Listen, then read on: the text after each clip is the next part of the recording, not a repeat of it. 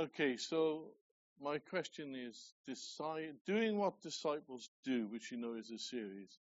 So my question is, what? Me?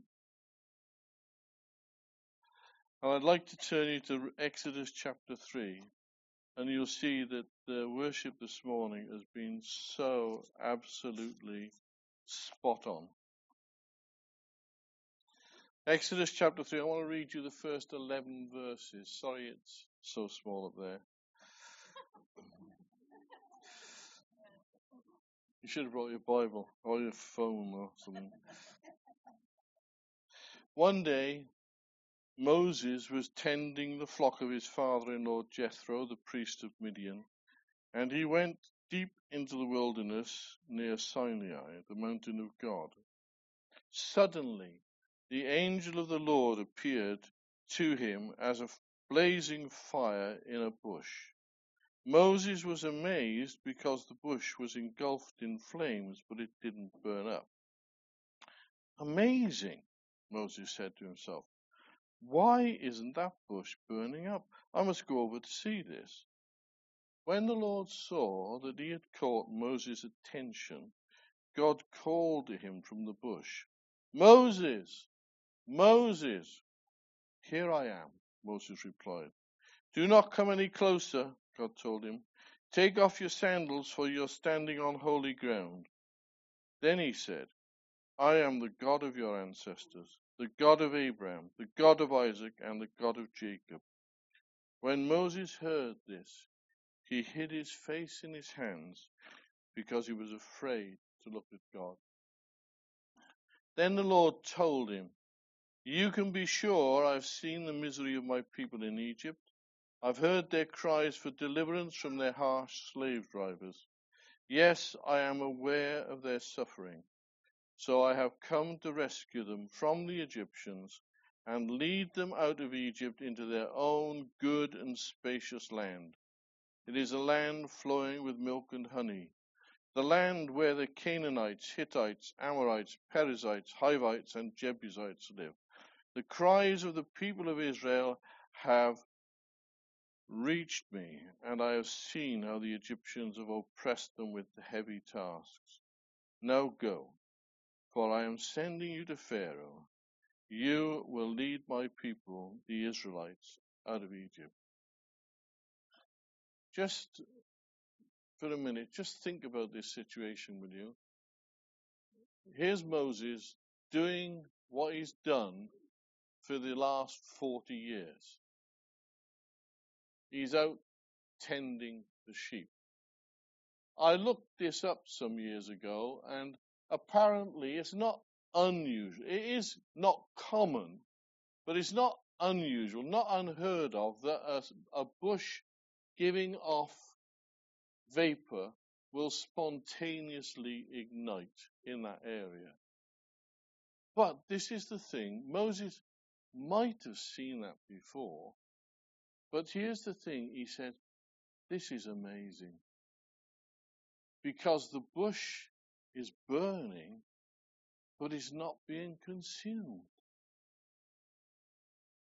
But you see, we read later on, it says, when God saw that he got Moses' attention, he then spoke to him.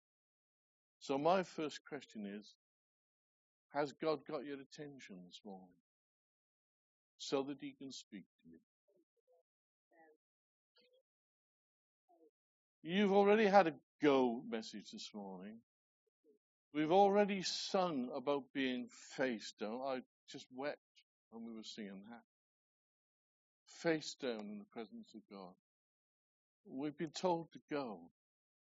But here's the thing I want us to look at this morning five objections that Moses brings to why he's not the right chap to do the job. All right?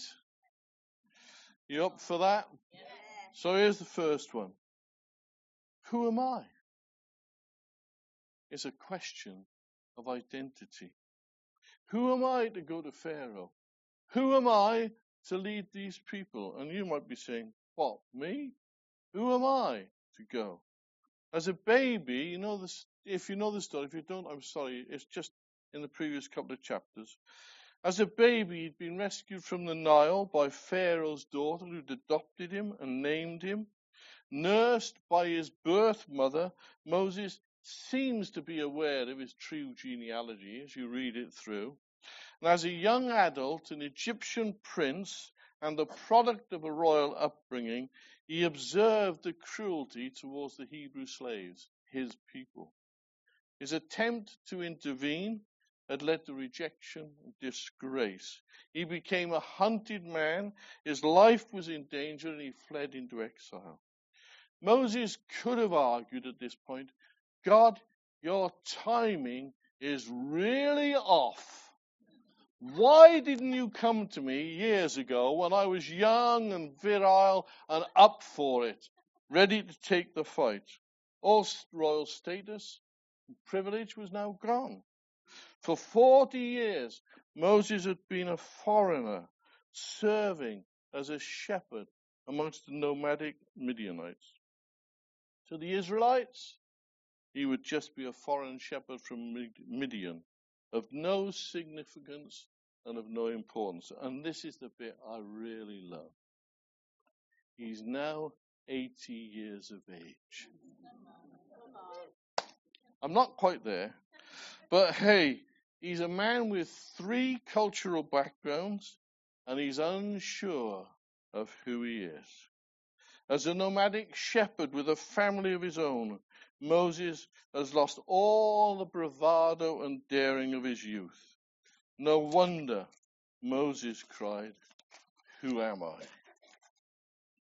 There's a cry among many people today of all ages who question their identity and are filled with questions about their self worth.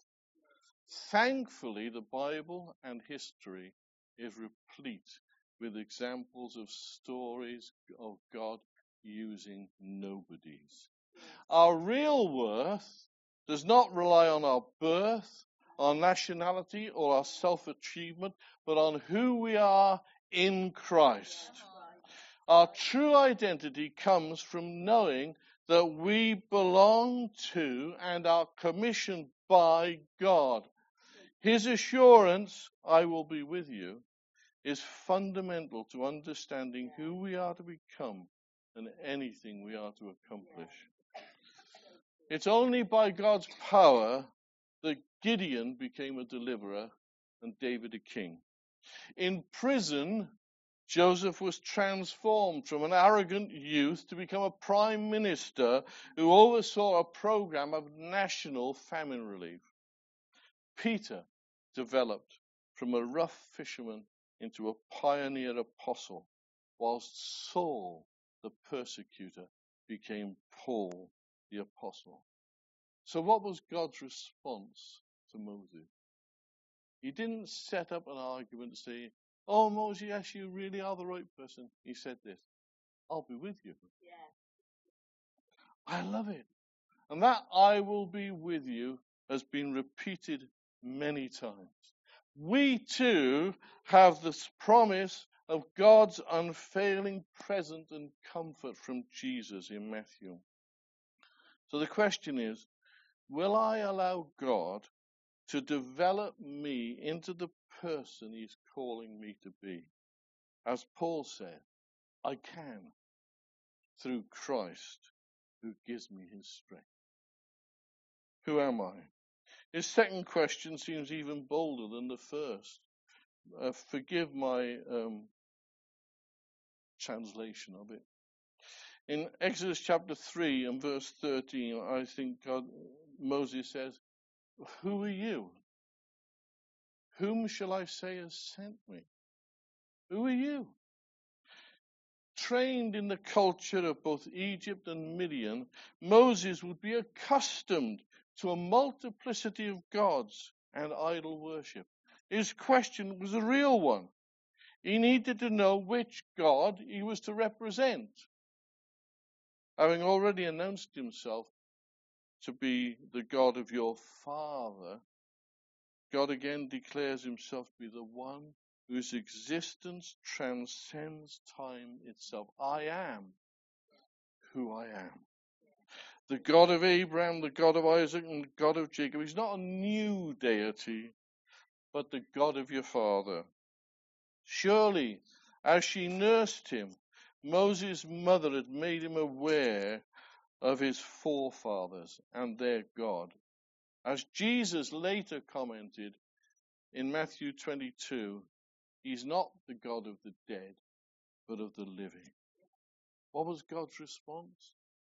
Well, in chapter 3, verses 14 to 16, his first response was to share a personal name with Moses. For the first time, God gave a unique revelation of his name.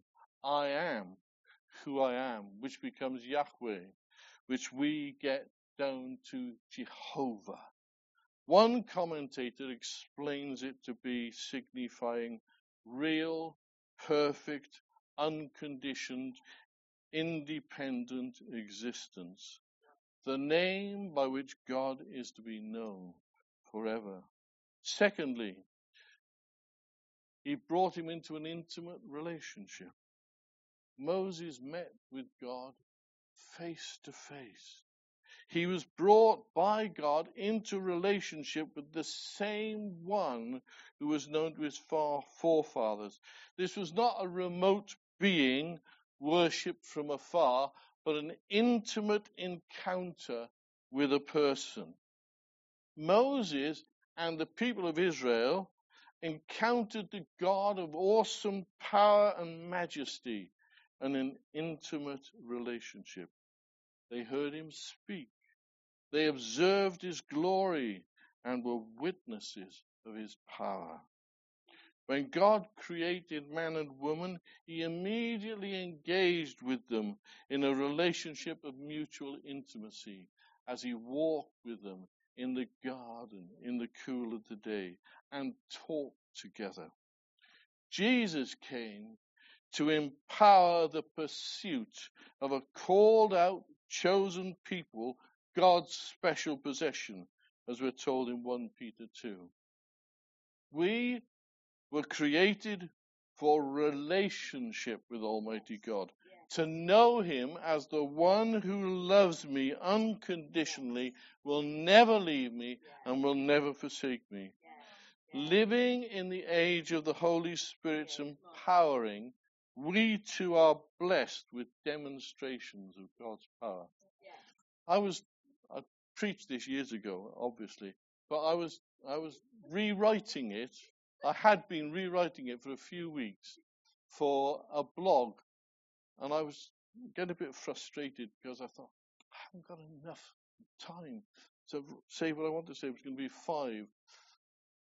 And then Rob said, Have you got something? I said, Yeah, maybe. Maybe, because I find that when God's preparing something in your spirit and there comes an opportunity, perhaps He's got something to say. So for me, the song, Face Down, and the other contributions this morning just confirming God's saying something to us. So I'm really thrilled to be able to be partner with that. So where was I?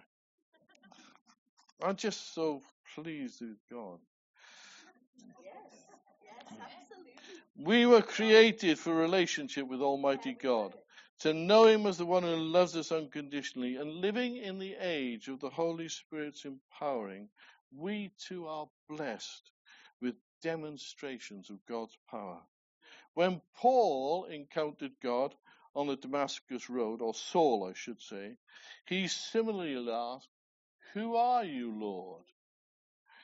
In Acts chapter 9, God's invitation to Moses and to Paul and to us is to an intimate relationship with and demonstration of God's power through encountering the awesome presence of God.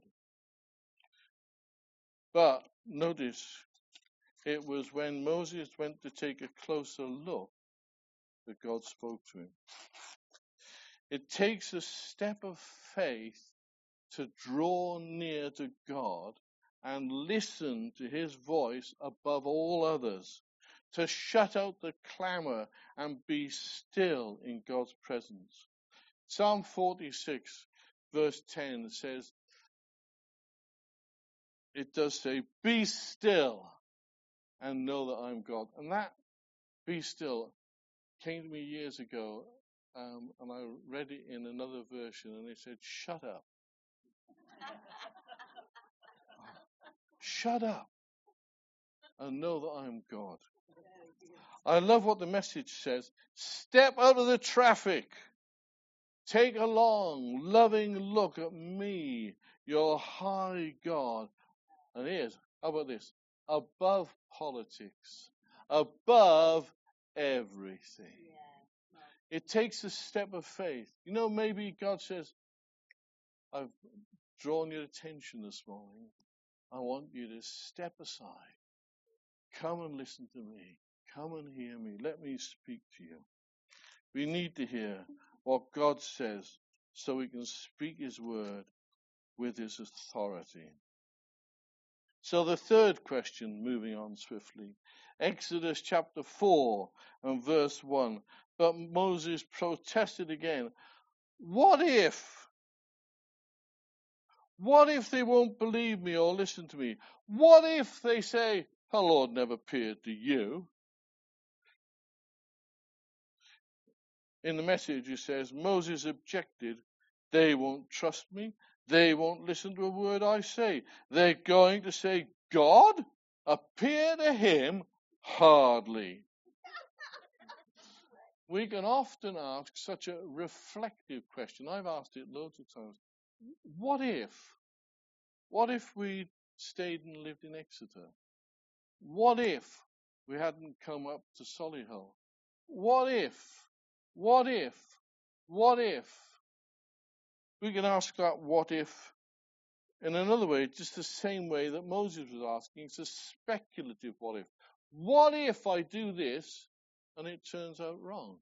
What if I don't have enough to go through to the end? What if, says Moses, what if they won't believe me? What if they won't listen to me? The question was not academic. It was a real possibility. And listen, Moses had a painful history to call upon. He tried before. Look how that had ended. It's surely probable that Moses was remembering the catastrophe of his earlier intervention and was contemplating the possibility or probability of another second rejection. Often we pose a similar question What if I get it wrong? What if I make a mistake? As you consider the call to go, to free, to heal, we can bring a whole raft, well, I can anyway, of previous failed attempts. Sometimes we fail to take another step of faith by a lack of confidence in our choosing or fear from previous rejection. We build walls of protection to avoid the pain of another disappointment.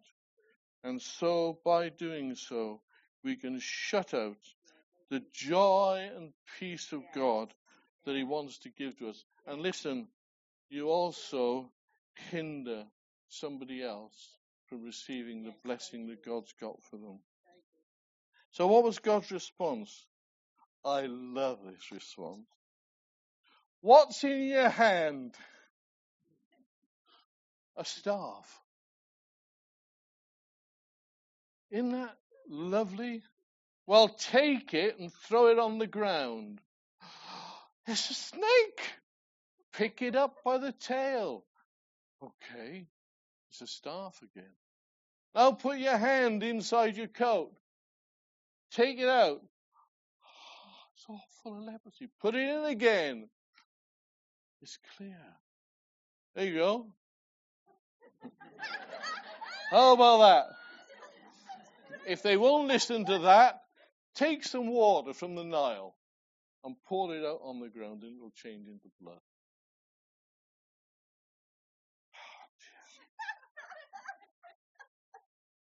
It was, notice, by what he had in his hand that God launched Moses into the real destiny for which he had been prepared during the years of exile and nothingness. I wonder what ordinary, everyday task God has been using to hone our character to make us useful to bear his purpose and fulfill his plan in our life. So, what do you have in your hand, so to speak? That you become so used to using that is so normal and insignificant. Am I willing to let God use my ordinary in an extraordinary way to bring glory to himself? The staff became the snake that consumed the false. If you follow it through. How amazing to realize that the hard times, the difficult days have been used by God to become the shepherd's staff in your hand today. Nothing's wasted. Joseph's time in prison was not wasted. I find it amazing to read about Joseph. You know, I can't start on Joseph, but listen. the thing is, you know, he heard, he, he had dreams and he interpreted dreams even in the prison. You know, we tend to give up. We tend to go back into our little corner, protect ourselves. Something about the beauty of Joseph. He kept his spirit clear even through all the years of misunderstanding and hardship. What have you got? I'm sure you'll be surprised at what God will use when you trust Him. The fourth question we find in chapter 4 and verse 10 But Moses pleaded with, Oh Lord, I'm just no good at speaking. I can't speak. It's a question of inability. I like the way it says it. I'm not very good with words. I never have been and I'm not now, even though you have spoken to me. I get tongue tied and my words get tangled.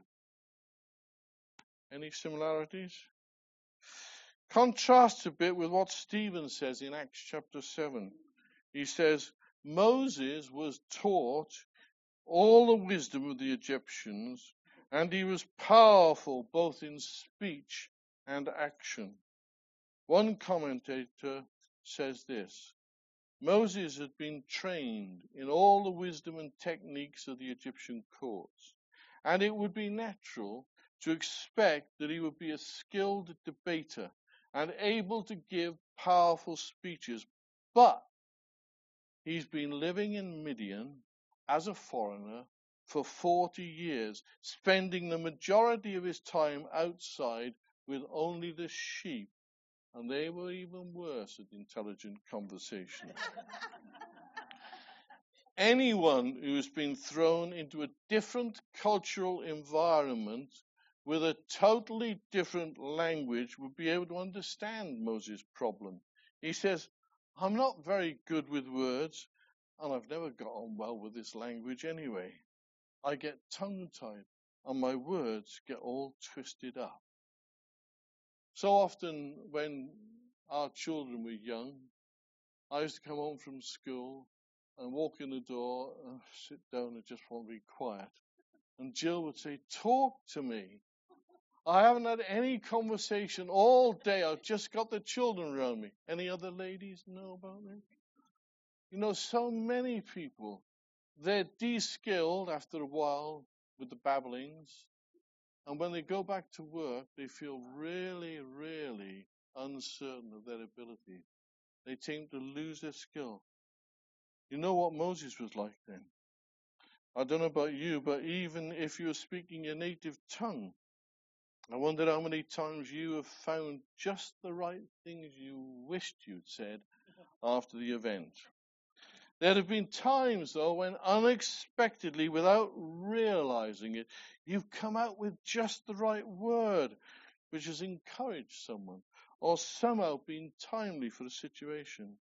We usually find that happens when we least expect it and are unable to take any credit for it, which is, of course, what God wants it to be.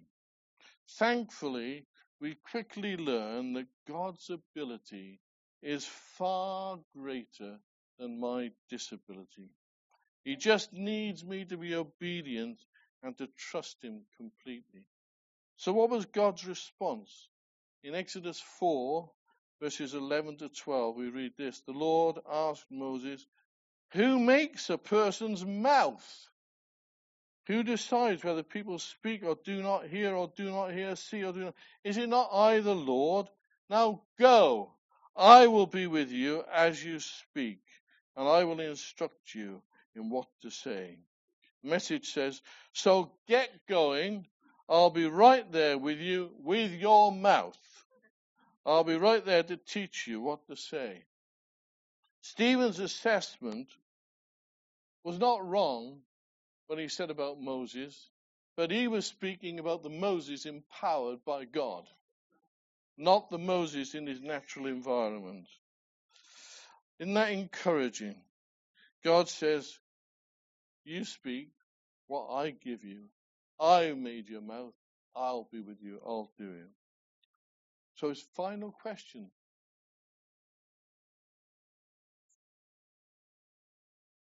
It's just a couple of verses later. Moses again pleaded, Lord, please Send someone else.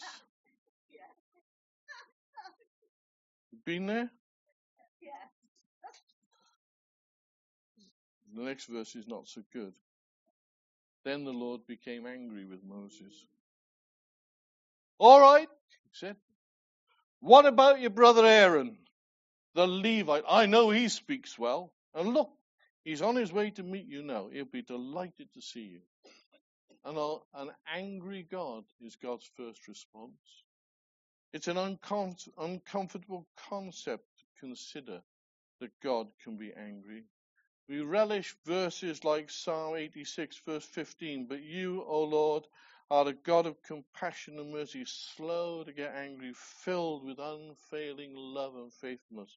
Or Micah 7:18, where is another God like you, overlooking the sins of his special people. You will not stay angry for, with your people forever because your delight in showing, because you delight in showing unfailing love. But I have to wonder how many times God could justifiably be angry with me. It's almost as if God is exasperated with Moses' repeated ex- persist, resistance, with his repeated resistance. And yet, even here we see amazing grace. Because he already has the answer. You know, it's amazing. What about your brother Aaron the Levite? He speaks well, he's on his way. Do you know, think about it a minute. Moses probably, am I stretching it a bit, I don't think Moses had any contact with his brother in 40 years. And even before then, Moses was in the palace and Aaron was amongst the slaves.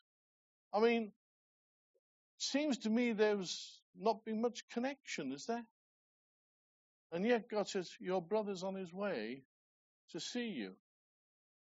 And we find it later on in that chapter chapter 4, verses 27 to 28, the Lord had said to Aaron, Go out into the wilderness to meet Moses.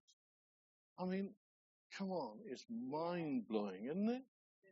It's mind, absolutely mind blowing. This brother, they haven't seen each other for 40 years, and God's got a message. Go out into the wilderness, Aaron, and meet your brother. Oh, yes, I know, just down the road into the wilderness. No bus stops, no shops, no places to meet, no coffee shop. Just go and find him. But doesn't it, rem- doesn't it remind you of Surprise? If you weren't here in February, listen to it. Surprise Sithole. And he came, and his testimony was of being take, spoken to by God in the middle of his village in Africa. And he ran for a whole week, I think, through the forest and came into a clearing to meet a white missionary who had had a dream and had been told by God, go out, I want you to meet these two lads and I want you to take them and look after them. Amen. He's still the same God. Yes, Still the same God today. How awesome though that Aaron had himself developed an intimate relationship with God and was willing to be obedient to his word. How kind and full of grace for God to send him to meet Moses. Don't forget that Aaron was the slave. You know? But he had become an, a Levite. So he had retained his connection with God. I wonder if God has already been preparing someone to support you as you embark on his mission. Among the disciples, Jesus had close connection with Peter, James, John.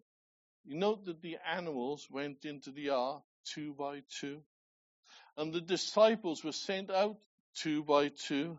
Saul was first encouraged by Barnabas when he arrived in Jerusalem and nobody wanted to know.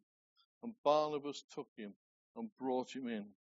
Paul uses the phrase co-workers at least 11 times, and I found 17 men and women that he lists as co-workers.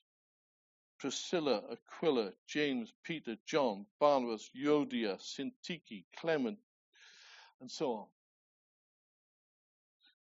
Is it time to come to an end of your questions and accept the commission to be the disciple God has called you to be? I love the aside of God. It's in chapter 4, verse 17. In verse 16, God says, Aaron will be your spokesman to the people, and you will be as God to him, telling him what to say. And be sure, and don't forget, Moses, take your shepherd's staff along so you can perform the miraculous signs I've shown. Listen, don't forget to take along with you the things that God has done in you. Because it's through them that he is going to show his glory and grace. But I like the way it's almost as though God said to him, hang on, don't forget. Don't forget to take it. So the inv- invitation to us today is what can we learn from Moses today? Well, first of all, it's okay to bring your questions, your problems, your doubts, and your concerns to God. But will you bring your question to Him and then allow the Holy Spirit to speak to your heart what God has to say to you? Ask Him, Lord, what is my staff? Offer it to Him to use it however He wants. Are you prepared to leave any unanswered questions at His feet and trust Him to lead you on the right way? Moses didn't have all the answers. He had to go one step at a time. But I hate to say it, it all got so much worse before it got better, didn't it?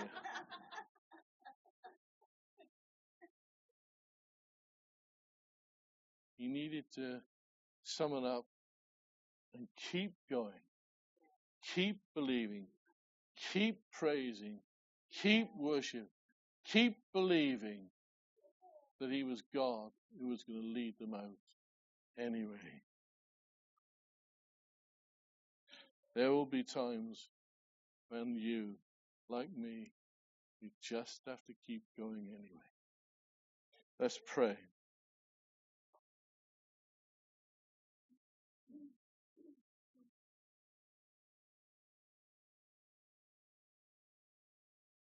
Lord, I thank you that you are so patient with us.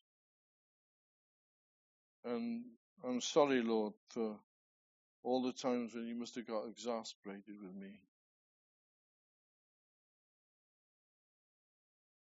There have been times, Lord, when we can make you angry by our resistance to you.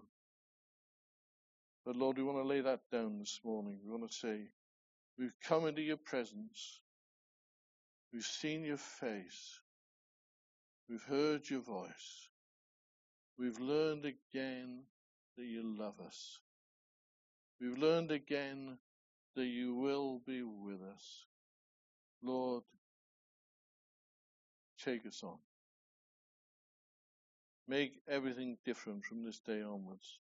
Change the things that we've found difficulties and make them into stepping stones. Change the stumbling blocks. Cause us to step up on them and rise to new heights. Be blessed in you. Thank you for your goodness. Thank you for the lessons that we learn from lives gone by.